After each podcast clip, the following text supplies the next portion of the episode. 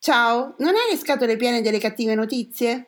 Cercando di restare in contatto e prendendo spunto dal progetto 100 Happy Days, abbiamo deciso con pochi mezzi e tanta buona volontà di condividere solo cose belle. Chi siamo noi? Un gruppo di lettori che partecipano a gruppi di lettura di Casa Serio Editore e in giro per il web.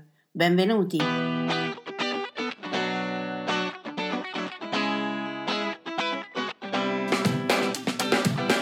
Ciao, sono Simona da Rocche di Papa.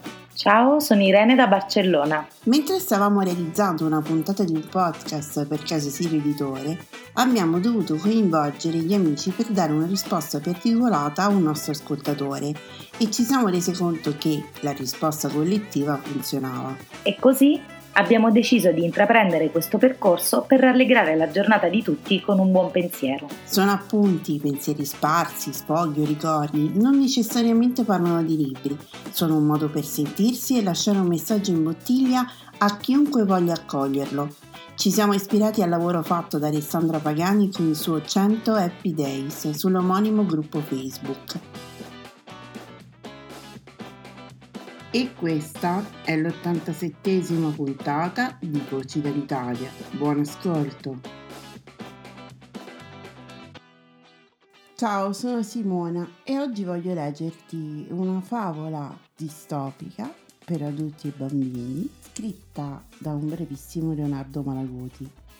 In quella valle scatola, chiusa su ogni lato da massicci montuosi, l'aria era solita stagnare ammassando settimane grigie sotto una cappa di nubi, ma di quando in quando, senza preavviso, un tuono rompeva la bolla e di lì a poco si potevano prevedere con certezza piogge torrenziali. I campi allagati vomitavano fango sulle strade, il fiume rompeva gli argini e inondava le vie del paese e gli abitanti dovevano rimanere chiusi in casa, spesso senza provviste sufficienti, perché la pioggia feroce e i torrenti d'acqua melmosa risulchiavano chiunque affrontasse la loro furia. Qualche anno prima la pioggia era cominciata durante la fiera cittadina e aveva preso tutti alla sprovvista. La banda suonava per le vie centrali e la gente ballava e cantava allo zoom zoom metallico degli ottoni, ingozzandosi di zucchero filato. Tutti erano per strada. D'un tratto cadde la pioggia più volenta che la valle avesse mai visto e in pochi minuti fu il caos. Molti bambini rimasero invischiati nei frutti e portati dalla corrente giù nelle fognature. I più fortunati annegarono subito, gli altri poco si sa, se non che le fogne erano piene di ratti che primavera fecero nidiate insolitamente numerose.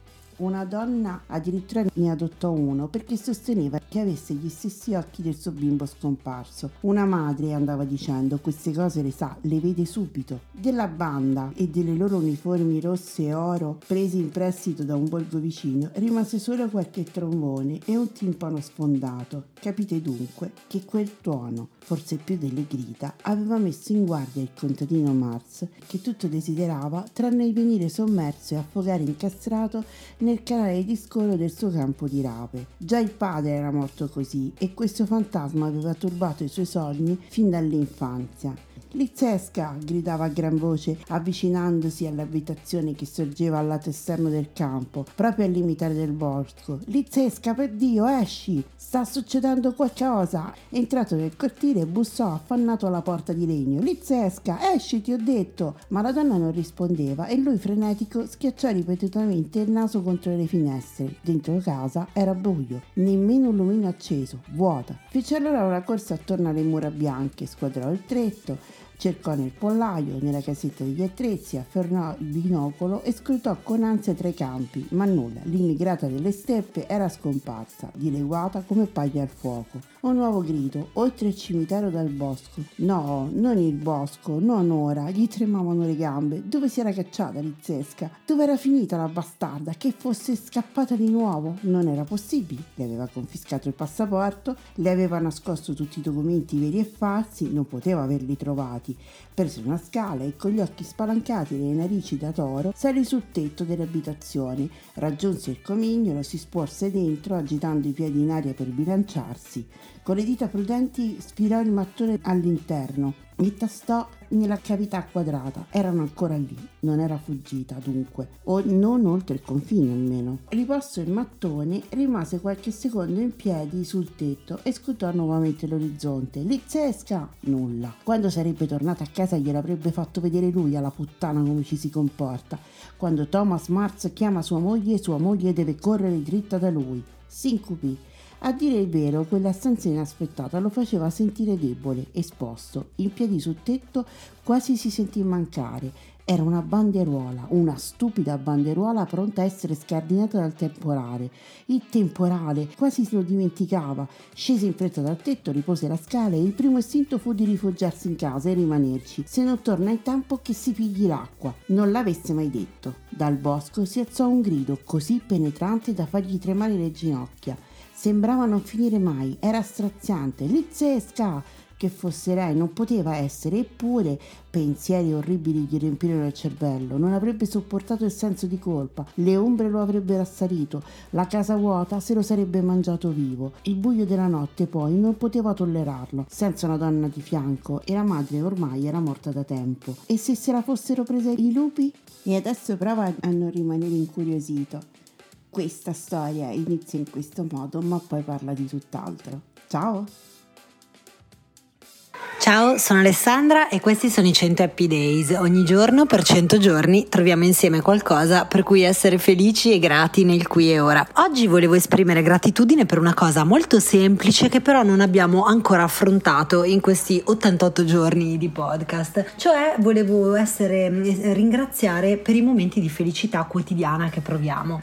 Infatti ci tengo a specificare che il percorso dei 100 Happy Days non è una cosa intellettuale, non è un um, di mentale mm, del cervello di, di, parlare di felicità e gratitudine, ma è proprio un percorso che serve per portare l'idea della felicità nel corpo e quindi come dice il famoso libro di Kurt Vonnegut, quando siete felici fateci caso. Allora proviamo a vedere insieme quali sono le, mm, le, sensazioni che ha un corpo quando è felice. Per esempio la risata, quando ridiamo fragorosamente e, e magari ridiamo fino alle lacrime, il nostro corpo si riempie di benessere. Oppure appunto quella sensazione di benessere diffuso che si ha quando si liberano le endorfine, non lo so se vi piace correre, fare sport, mangiare il cioccolato, eh, tutte cose che liberano le endorfine o anche fare l'amore un'altra di quelle cose che è molto utile per liberare endorfine avere una sensazione di felicità, ma anche dormire bene, eh, fare una bella notte di sonno super riposante, oppure a me personalmente ehm, i profumi attivano moltissimo lo, lo, stato di benessere, di felicità, in particolare i profumi naturali come mi piacciono gli agrumi, le rose, ehm, tantissimi, soprattutto gli agrumi e le rose sono le mie note preferite, ma anche alcuni tipi di tè e alcune spezie. Non so se l'olfatto è per voi un senso che eh, vi stimola la felicità e il benessere, ma insomma con il corpo ci sono moltissimi modi di dimostrare benessere e di il cui il nostro corpo ci dimostra di essere felice. La risata forse è quello più immediato, ma anche la sensazione di gioia pura che si prova nel cuore quando, mm, non so, vediamo qualcuno eh, che, che, di cui siamo innamorati, di cui che, che, amiamo profondamente e insomma raccontateci tutti i modi in cui voi eh, vi rendete conto che il vostro corpo sta provando gioia, perché secondo me è una delle cose mm, che non abbiamo ancora proprio eh, mai detto è questa dimensione corporea della felicità eh, e non semplicemente appunto le idee della gratitudine, dei pensieri e secondo me è una delle dimensioni più importanti perché poi sono queste le cose che rendono una, una giornata piacevole, no? quella mm, risata fatta di cuore insieme agli amici, la capacità di sdrammatizzare, un abbraccio che fa sicuramente alzare le endorfine, eh, que- tutti questi piccoli momenti di felicità e quindi volevo ringraziare ringraziare oggi di cuore per tutti i piccoli momenti di felicità che costellano le mie e le vostre giornate. E poi, già che l'ho citato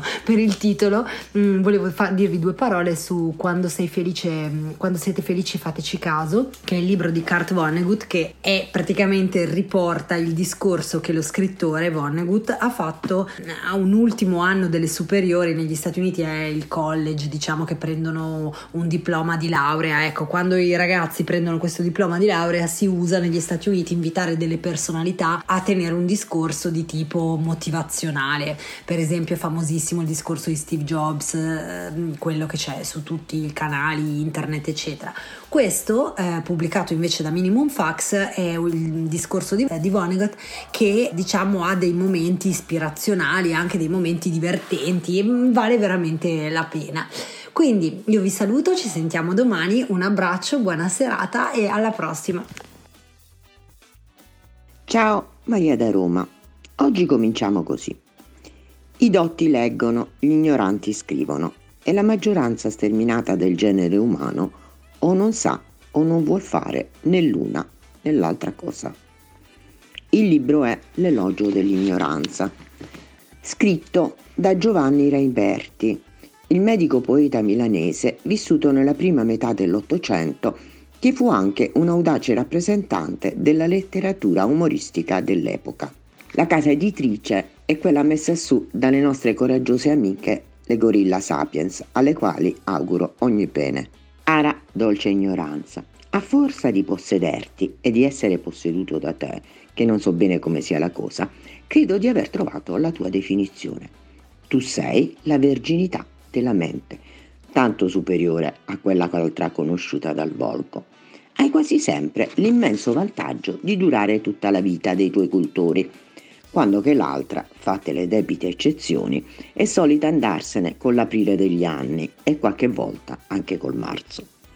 Se il mondo possedesse quella rara facoltà che si chiama buonsenso e quell'altra più rara ancora che l'arte di stare nel mondo, dovrebbe possibilmente attenersi alla più rigida e inviolabile ignoranza. Ve lo provo. Io divido la società in due grandi categorie, poveri e ricchi, o in altri termini, gente che lavora per vivere e gente che vive per lavorare. I primi bisogna purtroppo che bene o male imparino un'arte, una sola, guai se ne imparano due, eh?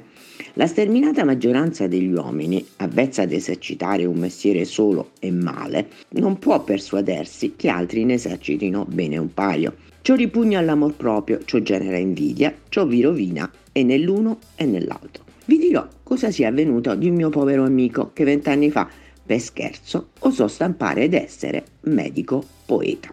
In qualità di medico ebbe così poca fortuna da dover espatriare per un umile impieguccio che occupa da 15 anni senza aver mai potuto fare un passo innanzi.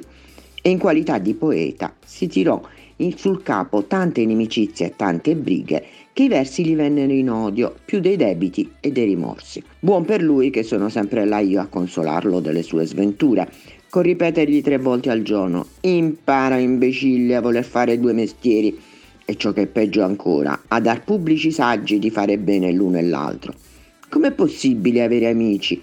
Hai trovato il metodo infallibile per farti malvolere e tradire persino dai protettori. Ringrazia dunque ben bene la provvidenza se come medico non ti hanno ancora lasciato crepare di fame e come poeta non ti hanno mai bastonato, in certe occasioni anche impiccato. Ci fermiamo qui e mi raccomando, ignoranti di tutto il mondo, unitevi. Ciao, a domani.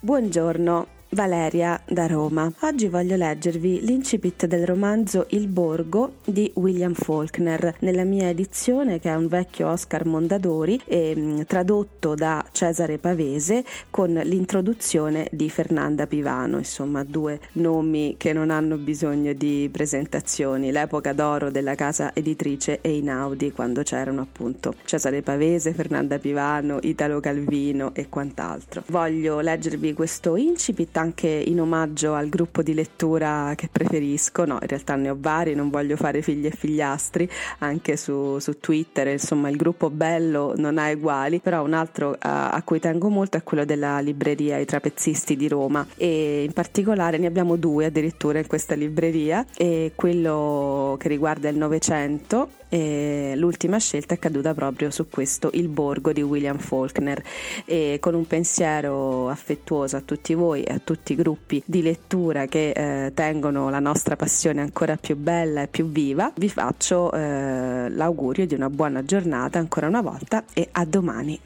Il gomito del francese era un tratto di ricco terreno alluvionale, 20 miglia a sud-est di Jefferson. Remoto in seno alle colline, ben definito e pur privo di confini, a cavalcioni di due contee ma da nessuna dipendente, esso era stato concessione e sito originario di una mostruosa piantagione prima della guerra civile e i ruderi di questa, il guscio sventrato di una casa enorme, dalle scuderie e dai quartieri rustici crollanti, dai giardini, dalle terrazze e dai passeggi invasi d'erba, si chiamavano tuttora il vecchio francese, sebbene il tracciato originario esistesse ormai soltanto su vecchie carte ingiallite nell'ufficio della cancelleria presso il tribunale di contea a Jefferson, e qualcuno dei campi, una volta tanto fertili, fosse da tempo ricaduto nello stato vergine di canneto sparso di cipressi, donde il suo primo padrone l'aveva strappato con l'accetta.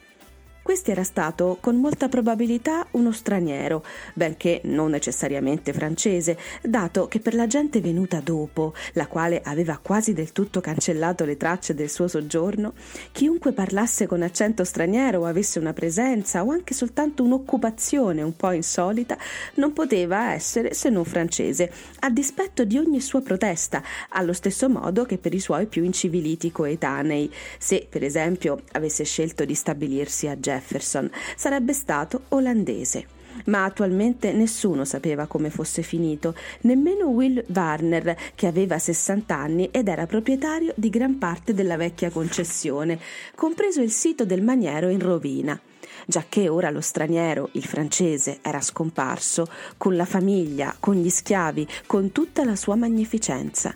Quella distesa di campagna che era stata il suo sogno era adesso scompartita in tanti piccoli poderi ipotecati e miserabili che facevano litigare i direttori delle banche di Jefferson e finivano proprietà di Will Warner. Tutto ciò che restava di quell'uomo era il letto del fiume, che i suoi negri avevano raddrizzato per quasi dieci miglia onde proteggere il terreno dalle inondazioni, e lo scheletro della casa mostruosa, che ormai da trent'anni i suoi eredi, in senso lato, avevano abbattuto e spaccato, colonnette e ringhiere a chiocciola in legno di noce, palchetti di quercia che cinquant'anni dopo sarebbero diventati inestimabili, e persino le assicelle del tetto, come legna da ardere. Anche il suo nome era dimenticato e il suo orgoglio ridotto alla leggenda di una terra da lui strappata alla giungla e domata, quale monumento alla denominazione che gli uomini venuti dopo, su carri sconquassati, a dorso di mulo e persino a piedi, con fucili a selce e i cani e i bambini e rustici alambicchi per il whisky e il salterio protestante, non avrebbero nemmeno saputo leggere, figurarsi se pronunciare. La sua terra ora non aveva più nulla a che fare con nessun uomo del passato. Il suo sogno e il suo orgoglio erano polverizzati con la polvere defunta delle sue ossa senza nome. La sua leggenda, divenuta la semplice tenace storia del denaro, da lui sepolto chissà dove, in quel terreno, quando il generale Grant aveva corso il paese alla volta di Vicksburg.